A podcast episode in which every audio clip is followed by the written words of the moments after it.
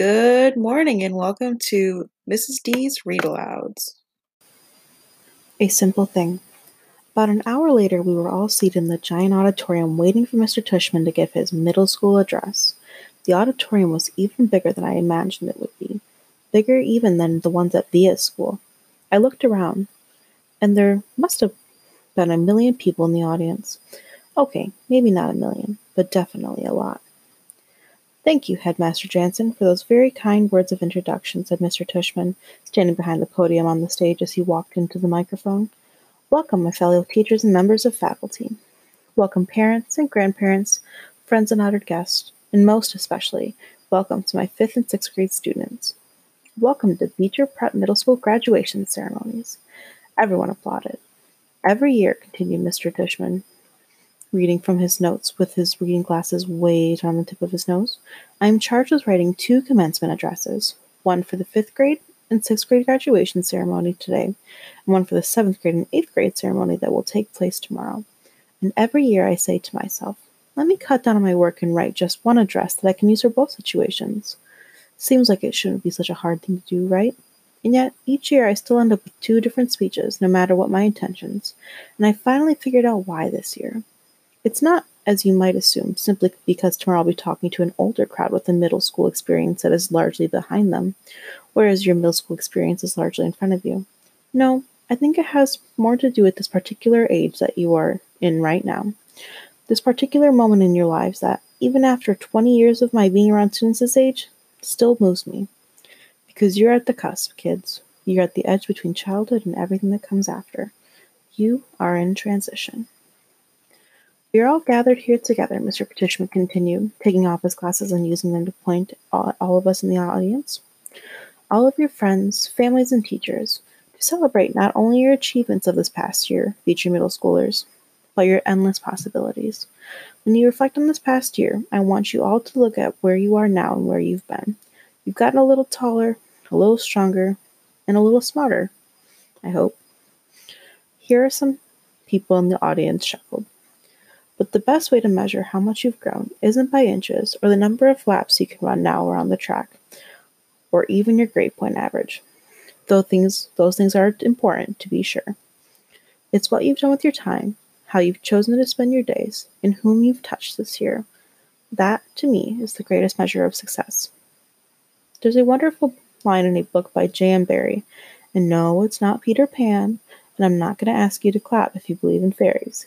Here, everyone laughed again. In another book by J.M. Barrie called The Little White Bird, he writes, He started flipping through a small book on the podium until he found a page he was looking for, and then he puts on his reading glasses. Shall we make a new rule life? Sorry. Shall we make a new rule of life? Always to try and be a little kinder than is necessary? Here, Mr. Tushman looked up at the audience. Kinder than is necessary, he repeated. What a marvelous line, isn't it? Kinder than is necessary. Because it's not enough to be kind. One should be kinder than needed. Why, I love that line, that concept, is that it reminds me that we, that we carry with us as human beings not just the capacity to be kind, but the very choice of kindness. And what does that mean? How is that measured? You can't use a yardstick. It's like I was saying just before it's not like measuring how much you've grown in a year.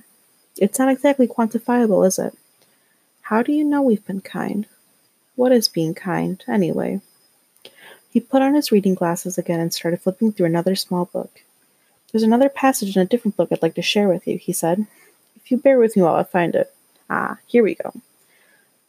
In Under the Eye of the Clock by Christopher Nolan, the main character is a young man who is facing some extraordinary challenges.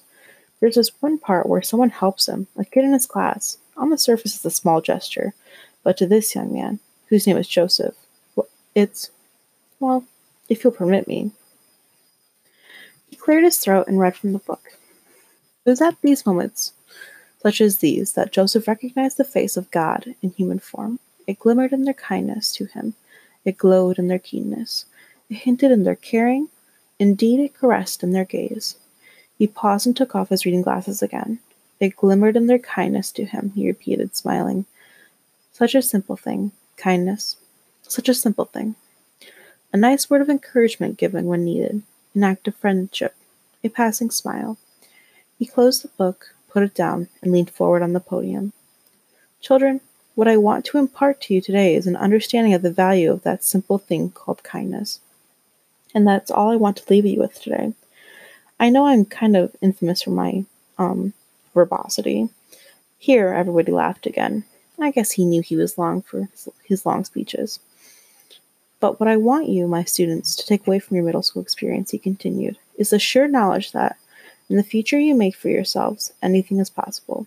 If every single person in this room made it a rule that wherever you are, whenever you can, you will try to act a little kinder than is necessary, the world really could be a better place.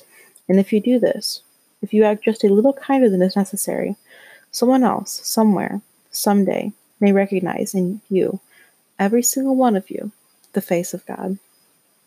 He paused and shrugged. Or whatever politically correct spiritual representation of the universal goddess you happen to believe in, he added quickly, smiling, which got a lot of laughs and loads of applause, especially from the back of the auditorium where the parents were sitting. So that's the end of this chapter called A Simple Thing.